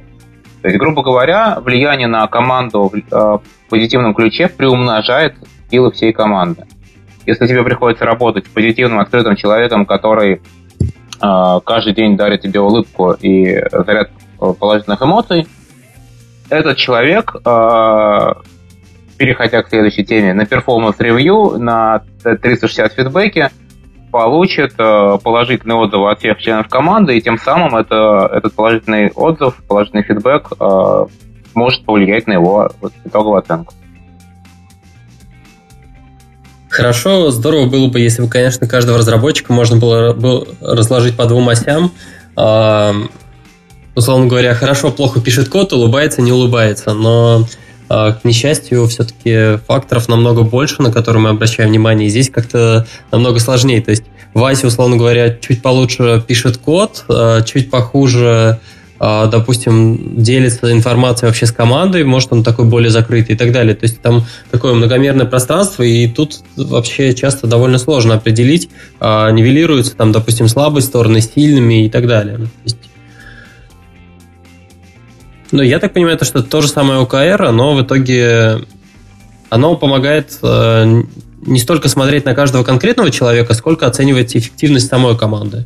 То есть, в сущности, может быть и не так важно, что Вася фигово работает в этой команде пока, до тех пор, пока команда суммарно двигается. Ну да, можно было бы оптимизировать эту историю, но тем не менее, с точки зрения бизнеса, получается, что команда движется круто, и все. Ну, как бы, можно, в принципе, ничего не делать. В каком-то смысле, да. Если поведение человека не мешает команде быть продуктивной, ну, окей мы в любом случае, опять же, это, это, это вопрос о том, приносит ли человек пользу бизнесу или нет, или наносит ли ему вред. А, покуда человек закрывает задачи и не, не вредит, то он может быть кем угодно, хоть наряжаться в костюм единорога каждый день. Как только такое поведение начинает э, кого-то тащить назад, и вся команда из-за этого страдает, то должны последовать соответствующие оценки, соответствующие какие-то действия по исправлению ситуации. Окей. И вот на этой замечательной ноте я предлагаю вот перейти к тому, что мы уже давно обещали, к performance review. Давай, Георгий, рассказывай, что у вас в Booking е с review? Смотри, что нас... это вообще такое? Да, performance review, ну, в целом, если это читать, просто переводить на русский язык, да, это оценка производительности. А, у нас это процесс, который а, происходит ежеквартально. В конце каждого квартала запускается процесс performance review, который на текущий момент выглядит следующим образом. Там есть три ключевых этапа. Первый этап – это каждый сотрудник э, компании выбирает тех людей, с которыми, по его мнению, он работал плотненько в прошлом квартале – и которые, по его мнению, могут предоставить этому человеку э, хороший дельный фидбэк. Затем, как вторая часть этого процесса, э, каждый сотрудник компании пишет сам на себя э, self-evaluation. Егор, можешь помогать мне переводить на русский язык? Угу. А, ну, О, я это называю self-review. Uh, да, то есть это, грубо говоря, описание а того, как, как ты считаешь сам, как да, это ретроспектива тебя самого о том, как ты поработал в течение квартала. Рефлексия. Рефлексия. Саморефлексия. Саморефлексия. Только русских слов сейчас вспомнили. Э, да, то есть это, грубо говоря, подумать, поприкинуть, а чего достиг ты, что ты сделал хорошо, что ты сделал плохо за прошедший квартал. После всего этого... А, и, и, и ты сам себе ставишь оценочку о том, э, как ты себя видишь. После всего этого твоему тимлиду, твоему менеджеру становится доступны э, как фидбэк от твоих коллег, так и твой собственный self-ревью. Э, у тимлида тоже есть свое какое-то мнение о тебе. Он его сформировал наблюдениями за тобой в течение квартала, он его сформировал на основании каких-то там звоночков, метрик, чего угодно, там, может быть, код посмотрел, может быть, что-то еще. Э, плюс тимлид берет во внимание фидбэк от твоих коллег и конце концов выносит некое свое решение о твоей оценочке финальной. После чего э, наступает э, стадия 3, или 3.1 уже, наверное, когда все тем лиды из отдела собираются вместе друг с другом и обсуждают оценки своих подчиненных. Это делается для того, чтобы откалибровать эти оценки э, среди остальных. То есть, не, чтобы не было такого, что ты мой любимчик, я тебе поставлю пятерку просто потому, что ты э, мне часто улыбаешься. Э, или наоборот, я, ты мне не нравишься, я тебе ставлю оценочку пониже.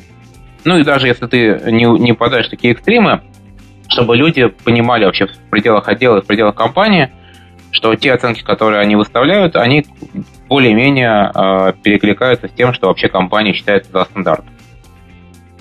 После того, как прошла калибрация, после того, как ты всем... Э, ну и, грубо говоря, в процессе калибрации ты представляешь так, человека, своего сотрудника, говоришь, я хочу поставить ему такую-то оценку, и остальные пытаются от тебя добиться внятного описания, а почему именно такая оценка. То есть, грубо говоря, привести тебя к всякими наводящими вопросами, частенько там заваливая тебя, а, пытаются понять, что вот докопаться до сути, откуда пришла эта оценка, чтобы ты предоставил как можно больше фактов, а, что делал внутри компании отличные задачки, а, помогал соседям, ушел в другую команду, помог с решением их проблем и так далее, и так далее. После того, как все откалибровались, эта оценка, по сути, считается финальной, и тимлид, менеджер, должен прийти и донести ее до сотрудника сказать, что вот, Вася, ты молодец, мы там подумали, посидели, откалибровали твою оценку, она теперь такая, потому-то, потому-то, потому-то, э, чтобы... И, и тут главное донести еще и фидбэк.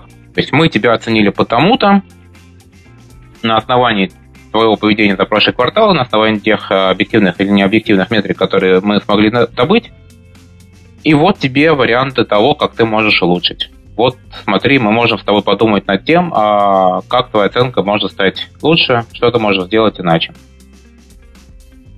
Угу. Примерно так. И это происходит раз в квартал. Uh, у нас, у нас процесс немного отличается. Во-первых, у нас uh, оценку ставят вообще все-все-все участники. То есть uh, итоговая оценка — это, по сути, средняя средних. Ну, короче, короче, вот. У нас все респонденты делятся на четыре группы. Первая группа — это менеджер, твой непосредственный руководитель. Вторая группа — это пиры, это вот коллеги, с которыми ты работаешь над своими задачами. Там другие разработчики, тестировщики, дизайнеры. Ну, то есть те, с кем ты там пилишь свои фичи. Третья группа — это стейкхолдеры, это заказчики твоих услуг как разработчика. Это, например, там project менеджер, продукт менеджер, там не знаю, руководитель какой-то другой функции, твой коллега, для которого, который, ну, для которого ты делал какой-то проект. И четвертая группа — это подчиненная. И вот, короче, все участники, ну, мы стараемся подбирать респондентов так, чтобы в каждой группе было там примерно одинаковое количество человек. Они все ставят свои оценки, по каждой группе считается средних, средняя и считается средняя от средних всех групп. И вот это и есть такая наша финальная оценка по performance review. И вот как раз э, вот это вот разделение на четыре группы, оно позволяет нам вот так быть более-менее уверенными, что мы покрыли все аспекты деятельности этого человека. Ну, потому что, вот, не знаю, там, тебя абсолютно по-разному могут оценить твои подчиненные, там, твой руководитель, твои заказчики. И вот, короче, стараемся покрыть вот это все. Это, наверное, такое основное отличие у нас. Угу. Смотри, у нас раньше тоже была, на самом деле, оценка от коллег а, до недавнего времени, от которой мы в итоге отказались в пользу просто открытого фидбэка. Потому что оценка, она, ну, для того, чтобы правильно и объективно давать оценку, во-первых, людям нужно объяснить, откуда эта оценка берется и почему она такая. А во-вторых, э, есть тенденция того, что оценка все-таки э, завышается. Скажем так. Ну, вот он хороший парень, я ему поставлю там 5. Вот как раз-таки с этим мы... Вот такая тема у нас тоже есть, с этим мы боремся довольно интересно. Вообще боремся двумя способами. Когда первый квартал мы проводили ревью, мы в итоге собрали все-все-все оценки, и по ним там начали строить кучу графиков, смотреть, что у нас вообще происходит. И реально оказалось, что там средняя оценка по компании у нас там что-то типа стремится к четверке, и, ну, явно это было там, ну, неадекватно, потому что три это соответствие ожиданиям, четыре это уже ты их превышаешь, значит, ты крут. То есть, либо там мы вообще не все в компании у нас находятся не на своих местах, что вряд ли, либо мы просто не умеем критически мыслить. А, и, короче, вот мы, вы посмотрели, кто из людей, ну, выявили людей, которые вот ставят необоснованно завышенные оценки, и с ними там проводили там что-то типа тренингов дополнительных, рассказывали, как надо оценивать. И вот в следующем квартале ситуация уже начала выправляться. И вот у нас сейчас средняя оценка что-то порядка 3,2, наверное, 3,18, что-то в этом духе. Вот, это А ты, не, а ты не думаешь, что вот это ваше исправление и разговоры, они наоборот запугали людей, теперь они все начинают думать на чересчур критично, и в следующий раз, когда человек действительно молодец, все подумают, ну блин, а может быть это я такой э, хочу завысить, вот мне тут Егор пришел, сказал, что я завышаю, давай-ка я ему поставлю 3 на всякий случай. А, слушай, есть такой риск на самом деле, но здесь как раз включается... Вот у нас тоже все очень сильно завязано на менеджере. То есть здесь тоже он включается и, как, и просит дать максимально вот полный фидбэк по работе с этим человеком. И уже сам смотрит, вот насколько оценка этому фидбэку в принципе соответствует. Если он видит, что, ну, ставит там человеку 3, соответствуя ожиданиям, а пишут, что вот, он там сделал такие-то, такие-то вещи, которые вообще-то не входили там в его его роль, там, в его обязанности, он спрашивает, типа, чувак, ты точно уверен, что это там не превышение ожиданий? То есть примерно вот на этом строим. есть еще ага. одна плюшка. Да, Стас? Я тут хотел узнать просто о том, а твои ожидания какие? Сколько э, троек ты ожидаешь? Сколько процентов троек ты ожидаешь вообще по компании? А, там есть на самом деле даже какие-то ресерчи, которые показывают, что, ну, норма... ну короче, затрудняю сейчас нормально сказать, но там что-то около нормального распределения на самом деле получается. То есть троек процентов, наверное, ну, 70. Нормальное распределение можно с разной э, дисперсией брать. Ну, я, короче, ну, троек где-то процентов 70, наверное, или там того, что вот в этом районе колышется. Ну, там 3-3,5. Это, наверное, где-то 70-75 процентов. Четверки процентов не знаю, ну, понятно, сложно, они там, сказать, короче, по 12... процентов 10, там, да. 12, может быть, что-то такое. Ну и последний там по 3% на пятерки и на двойки. Ну да, ну то есть там на моей памяти у нас вот выше, сильно выше четверки, там получали оценки только вот буквально несколько раз, и это прям были реально такие супер крутые чуваки, которые там типа пришли к нам джунами оказались прям супер классными. А, вот. И есть еще одна история, это нормализация оценок. А, когда респондент какой-то ставит оценку, мы сравниваем вот то, что он поставил, со средней оценкой, которую он обычно ставит. И в итоге вот э, эту дельту между ними мы используем для подсчета нормализованной оценки. То есть, короче, э, мы учитываем склонность разных людей к завышению или к занижению. То есть, типа, если ты чувак, который чаще всего ставит четверки, и кому-то ставишь очередную четверку, после нормализации она будет превращаться там в что-то около тройки. Если ты ставишь кому-то двойку, то это значит, что, не знаю, ты типа добряк, ты привык ставить хорошие оценки и внезапно поставил что-то там кому-то поставил 2, это значит, что, ну, реально, тут произошло что-то абсолютно экстраординарное, и она будет весить намного больше. Но мы, эти, вот мы эту нормализацию используем только для того, чтобы облегчить менеджеру работу. То есть это такой для него большой, ну, это для него крупный индикатор, что, скорее всего, в этом ревью что-то пошло не так, и, типа, нужно покопаться сильнее, поработать с респондентами, и оценка может в итоге принципиально измениться. Ну, какая-то такая история. А, вопрос сразу про нормирование. Получается то, что такой оптимист после нормирования, он довольно такие плохие оценки расставляет на самом-то деле. То есть, э, ну, этого, этого человека он честно оценил, а вот этого он, ну, завысил, как и обычно. Получается то, что э, обычные оценки, тройки от оптимиста, такого вот, э, mm они, получается, там скатываются до двух, наверное, или вот вообще в ту сторону. То есть, ну, это, по сути, правильно, иметь... потому что Потому что четверки он ставит тем, кто, ну, четверки он ставит большинству. Получается, четверка для него это такая типичная оценка, ну, нормального среднего чувака. Соответственно, тройка это уже уже плохо. Так надо, кажется, ну ты, по-моему, даже об этом в докладе говорил, что надо отнормировать линейку человека, а не нормировать все-таки это при помощи математики, нет? Так я про это и говорю, что мы вот нормируем относительно вот оценок респондента, не оцениваем Нет, я про то, что отнормировать нужно самого человека, чтобы он оценивал, чтобы у него тоже было нормальное распределение вокруг тройки. Ну да, да. Ну вот, для этого разговоры как раз э, нужны, угу. получается. Ну, да, то есть это уже, это уже вот по сути потом вот такая коррекция поведения, наверное, вот так. Вот. Короче, ну, а е... перемножаете-то где вы оценки-то в итоге? Перемножаем все, все в голове, Стас, все в голове. Окей, ну ладно. Вот, ну, э, я очень подробно про наш performance review рассказывал вот на TeamLead видосик уже вышел, я прикреплю, и вот как раз на следующий день после того, как мы выложим этот выпуск, мы на Хабре опубликуем большую статью, где я подробно рассказываю про эти волшебные нормализации и все такое, и сможете закидать там. Все, реклама кончилась. Так, а, у вас, Стас, Глеб, есть что-то типа performance review? Но после того, как ты там рассказывал про перемножение вот этих всех оценок, э, нормирование и все в таком духе, там, кстати, прикольная тоже была тема, о которой ты не упомянул, что в некоторых группах есть э, меньше людей, чем в других, и вы там тоже как-то это выпрямляли. Все делением тоже на правильные числа, перемножением, возведением в квадрат и интегральчик там еще. Вот.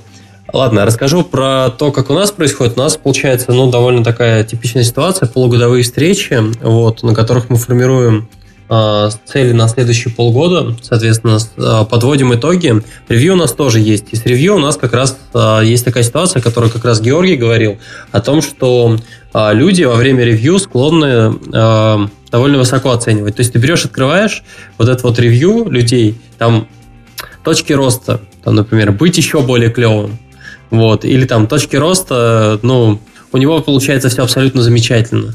А, и вот с такими людьми, на самом деле, действительно приходится говорить и просить, чтобы они поправили и вспомнили вот какие-то ситуации. Я, на самом деле, послушал э, доклад Егора, и мне понравилась история про self-review. Мы планируем у себя это внедрить и тоже попробовать, потому что круто, когда... Но мы планируем каким образом сделать. Человек э, сам перед полугодовой встречей вспоминает о том, что у него вообще, чем он занимался, что у него получилось, в каких проектах он участвовал и так далее.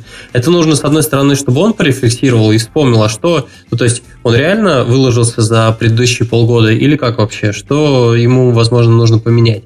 С другой стороны, это реально положительно должно сказываться на том, как оценивают другие люди. То есть если сделать, по крайней мере, self-review его собственное, а, видимым для людей, которые его оценивают, это положительно скажется, хотя бы потому, что он такой, о, точно, он со мной, оказывается, на этом проекте работал, и еще, короче, мы вот эту вот вещь вместе делали, а вот тут вот он на самом деле рассказывает о том, что это он сделал, на самом деле это я сделал, все вранье, ну-ка сейчас ему напишу.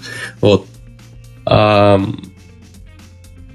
так, ну и мы вот, получается, планируем вот такую вот вещь попробовать. А, Егор тут еще не рассказал про открытость э, а, про открытый фидбэк друг другу, это на самом деле довольно интересная тема. А, мне кажется, то, что это действительно положительно бы в конечном счете а, сказалось, но пока у нас это не запущено, мы пока вот на этапе а, реализации self-review.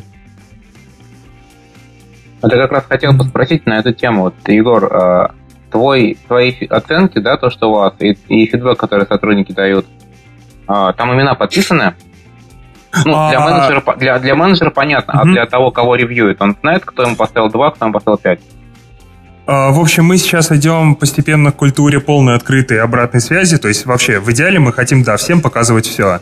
Начинали с того, что было абсолютно анонимно, а, смотрели там пишут, жесть не пишут, и постепенно каким-то командам начинали вот а, открывать авторов. И в принципе особо конфликтов у нас, наверное, не было серьезных. И вот просто постепенно-постепенно наращивали количество людей, для которых мы вот это делали не анонимным. Короче, в общем виде решения на менеджере, но в итоге идем к тому, чтобы во всех командах все было открыто. А вопрос, э, открыв, изменилось ли качество фидбэка? То есть, когда люди поняли, что сейчас мое имя запалится, э, стали ли они быть более аккуратными или наоборот, ну, то есть, или уровень критики сохранился?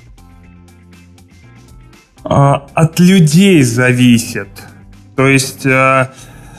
Не могу сказать, что было какое-то качественное изменение. А, скорее наоборот. Когда у нас фидбэк был полностью анонимным, а, некоторые вещи просто приходилось, по сути, выкидывать из него. Потому что там, не знаю, описывали какую-то ситуацию, у которой нет никакого подтверждения. Непонятно, кто ее написал, с кем это можно обсудить. И, ну, это, ну, нельзя это было вообще принимать во внимание. А вот когда стало понятно, кто за что критикует там или кто за что хвалит, всегда вот там человек, который получил фидбэк, может подойти к тому, кто дал фидбэк, и просто с ним обсудить. То есть в каких-то случаях там тройнички проводили менеджеры, вот эти два человека, в каких-то случаях они сами выясняют. Вот. Иногда, конечно, если бывает какая-то жесть, то просто менеджер там, не знаю, это может убрать из фидбэка, чтобы там итоговый оцениваемый этого не увидел. Вот в эту сторону ага. наброшу и соглашусь, что действительно иногда бывает в обратной связи, человек рассказывает о каком-то негативном эпизоде, и ты понимаешь, что ты, ну, ты не можешь просто так взять и рассказать это человеку на полугодовой встрече, потому что, ну, у тебя нет никаких подтверждений, и самое главное, человек банально может и не вспомнить это. То есть а, для одного человека это, возможно, было какой-то грубостью или еще чем-то, а для другого человека это было вот на которого наезжает, было абсолютной нормой, и он даже не помнит эту историю абсолютно. Так что э, в таких ситуациях действительно приходится напрямую прям связываться и такой, а вот можешь э, рассказать вот про конкретно вот эту ситуацию? Но получается то, что из-за неоткрытости тратится больше времени на то, чтобы на уточнение вот этих вот фактов, сбор и так далее. Э, в этом, кажется, тоже есть проблемка, наверное. Давай я, наверное, еще немножко туда разовью тему фидбэка и уйду в сторону того, как вообще давать фидбэк. Вот, мне кажется, ситуация, которую ты описываешь, да, когда кто-то вспомнил некую обиду, злобу и так далее, и просто вывалил, что вот он там, не знаю, как глина, а, полгода назад повел себя не так. А, смотри, мы, когда мы даем фидбэк, мы пытаемся давать его по модели BIO. BIO, что расшифровывается как Behavior, Impact и Options. То есть, грубо говоря, любой фидбэк, который ты даешь человеку, должен строиться исходя из того, что что за поведение было у человека, то есть что он такого сделал, затем описать, каков был импакт, то есть какая, э, что за этим последовало, то есть, грубо говоря, как это его поведение повлияло на меня, на команду, на все что угодно – и замыкающим, чтобы здесь была уже польза в этом фидбэке, это мы предлагаем ему варианты, как можно было бы это исправить. То есть хороший пример, например, э, скажем так, фидбэк. Вот ты, Стас, очень часто врываешься в наш разговор и перебиваешь Егора, тем самым Егор не может раскрыть свою тему до конца, и общее качество подкаста страдает. Постарайся в следующий раз дослушивать э, человека до конца, и если ты хочешь рассказать, поднимай руку. Вот такой Пойду фидбэк, я. вместо того, чтобы просто сказать, Стас, ты плохо ведешь шоу, э, фидбэк такого плана четко понимать тебе, что именно произошло, э, на что это повлияло и как ты можешь исправить. Спасибо, ты прям сердце снял то, что мы давно ему хотели сказать, но у нас не получалось. Это все, ребята, это все latency, latency. Ну, а что а, ты думаешь, это рабочая тема? То есть, вот, ну, для нас это работает? Что, какое ваше мнение? Как у вас Мне на... Хорошая тема. А, э, хорошая тема. Допустим, мы, не, мы такой строгой модели не предлагаем, мы скорее просто рассказываем о каких-то антипаттернах стандартных, как не надо давать фидбэк, uh-huh. и просто говорим, вот на что примерно стоит обратить внимание. Но да, качество у нас такое, ну, не знаю, категории Б зачастую. А, хорошая тема. Я подумаю, может быть, у нас попробуем тоже что-нибудь в этом духе. Мне моделька понравилась. Егор, а тогда к тебе, наверное, вопрос. А, вот опять мне не дает покоя то, что оценки ставятся непосредственно людьми в том числе. А, нет такого ощущения, что люди думают, блин, нафига мне это надо, зачем мне вот это все и фидбэк давать, и оценки ставить, лишняя волокита, лишняя ерунда. Вот раньше было как круто, тем лид мне ставил оценку, все было хорошо, а я работал. Как люди восприняли этот новый перформанс-процесс э, и вообще, э, что они думают?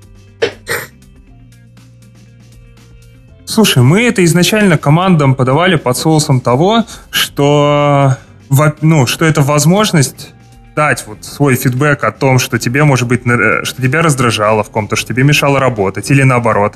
То есть ты видишь, что есть какой-то крутой чувак, его недооценивают, вот ты можешь об этом сказать, и вот что вот именно вот в этот раз твой фидбэк точно услышат и точно будут его использовать. То есть мы, короче, вот давили на вот эту осознанность. А, ну, в любом случае, это, естественно, работает не для всех, поэтому мы вот, опять же, на анализе оценок мы ищем ли ребят, которых, там, не знаю, мы условно называем трудолюбивыми, Академия — это чуваки, которые ставят тройки, э, ну, средняя оценка 3, дисперсия нулевая, и оставляют мало комментариев. Вот, мы автоматом определяем, кто вот эти люди, и уже как опять им начинаем, по сути, там, повторно продавать, объяснять важность этой обратной связи. Ну и просто, по сути, мы это э, ну, мы говорим, что это часть твоих должностных обязанностей, часть твоей роли как разработчика. Ты должен все-таки стараться делать свою команду лучше, компанию лучше и давать фидбэк. То есть это нужно. Дают тебе, даешь ты. Как-то так. То есть с кем-то лучше, а с кем-то хуже. Не думал, но в основном... Вот не думал в таких ситуациях, а, может быть, стоило бы отказаться, например, от оценок и оставить только фидбэк. То есть, потому что, в принципе, вся польза от performance review именно в фидбэке, именно понятие, что ты сделал не так и что ты можешь сделать по-другому и лучше.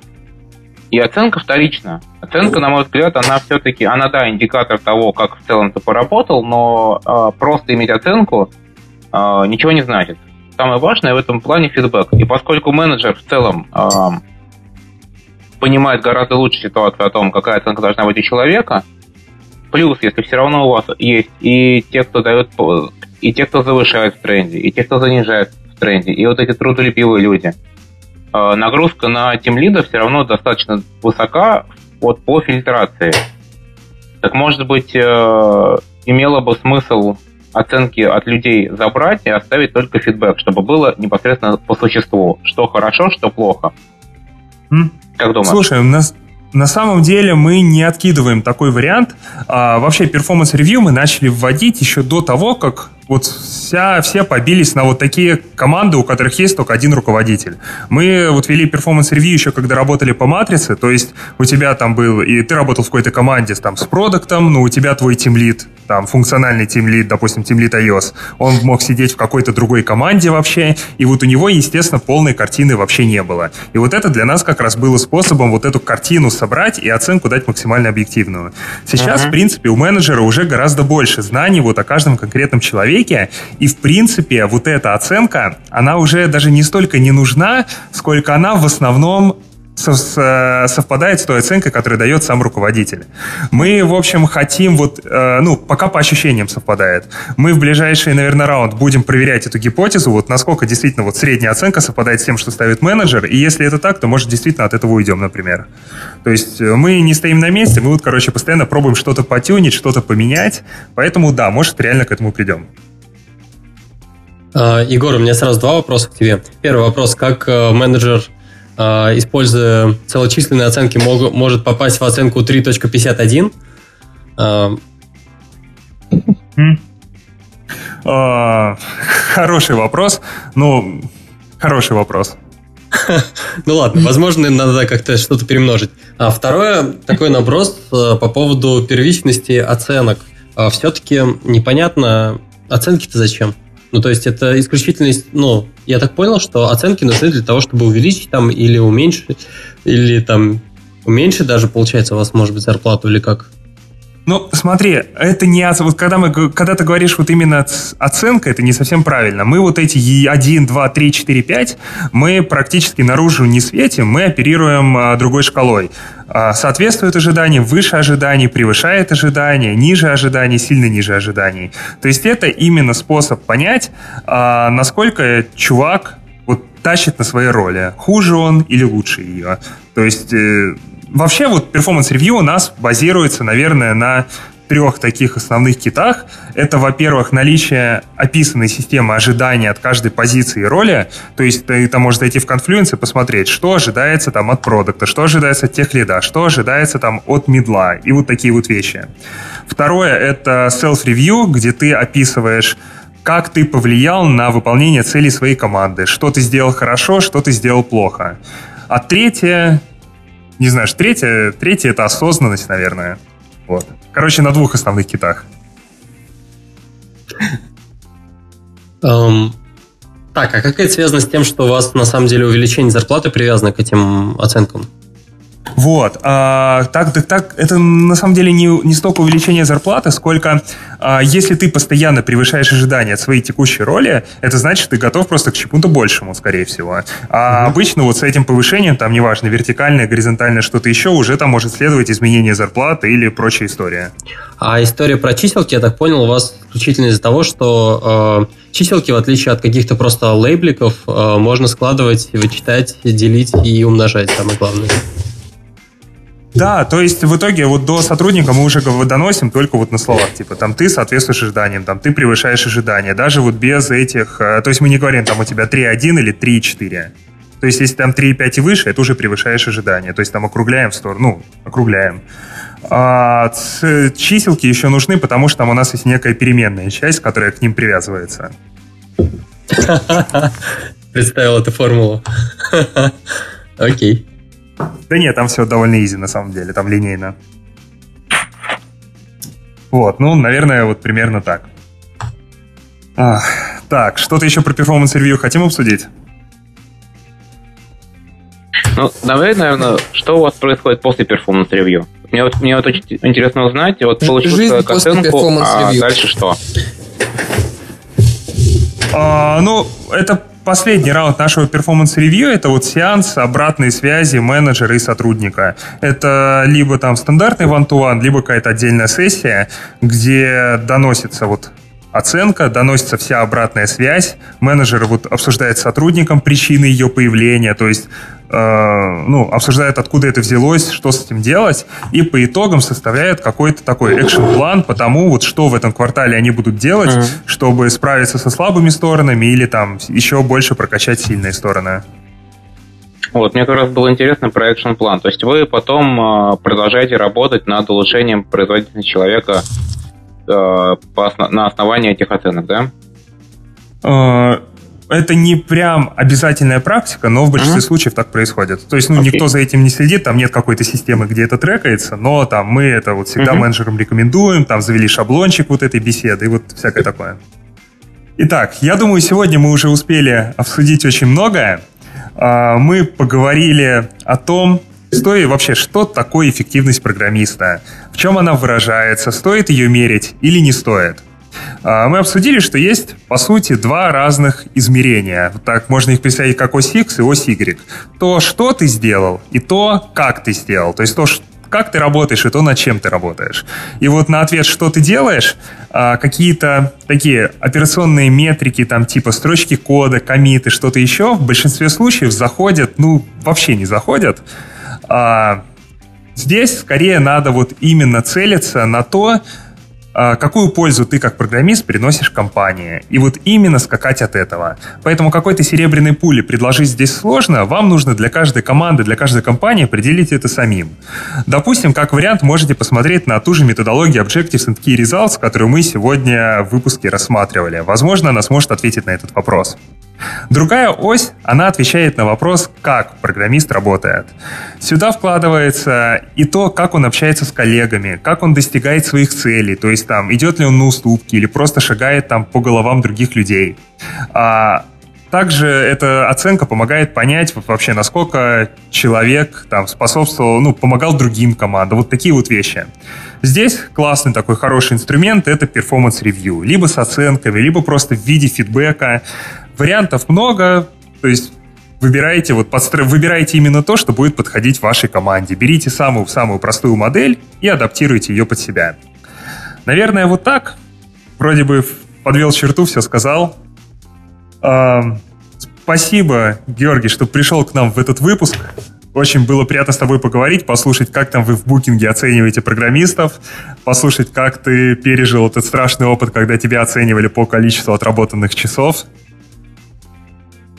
Да, спасибо, спасибо что, позвали. Это вообще мой первый подкаст, в котором я участвую. Мне безумно было интересно узнать вообще, что это такое. Первый и, самый лучший. Я надеюсь, что это не предел, что мы будем работать дальше, улучшать и все такое.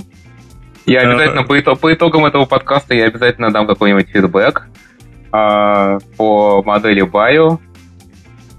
Шутки шутками, на самом деле, действительно, мне показалось, мы поговорили очень продуктивно. Тема действительно богатая, тема очень неоднозначная. Э, мы так и не смогли прийти к какому-то решению, как померить программиста, что это вообще такое, и творческая профессия, или же это все-таки э, ремесленная профессия. Поэтому э, я думаю, что может еще и не один час продолжить разговор и так и не прийти ни к какому согласию. Но тем не менее, по... мне очень понравилось быть сегодня с вами. Спасибо, что позвали. Спасибо тебе. Тебе спасибо. Да. А, так, Стас, у меня для тебя вопрос созрел. Можно задать? Попробуй. Что тебе нравится больше, чем оценивать своих разработчиков по количеству написанных юнит-тестов и RX фидбэк-лупов или что вы там пишете? Ну, блин, RX feedback... Блин, ты не можешь... А, короче, ладно. Один, один он. Ладно, приложение. Поэтому, если бы мы по ним оценивали, в общем, недалеко бы разработчики уехали. Так вот, больше этого я только люблю, когда вы, дорогие слушатели, а, подписываетесь на нас а, в социальных сетях, ставите нам 5 звезд в iTunes, ставите лайки, твитите, ретвитите, рассказывайте нас своим друзьям, а самое главное, слушайте наш подкаст. Не забывайте вступать в наш чатик в Телеграме и поддерживать нас на Патреоне, господи. Да. Глеб, ты даже забыл, забыл, где мы деньги собираем. Я же забыл. Окей. И самое главное, спасибо Леше, которому еще сводите этот выпуск. Да, спасибо, Леш. А, всем пока. Да. Пока. Пока. Пока-пока.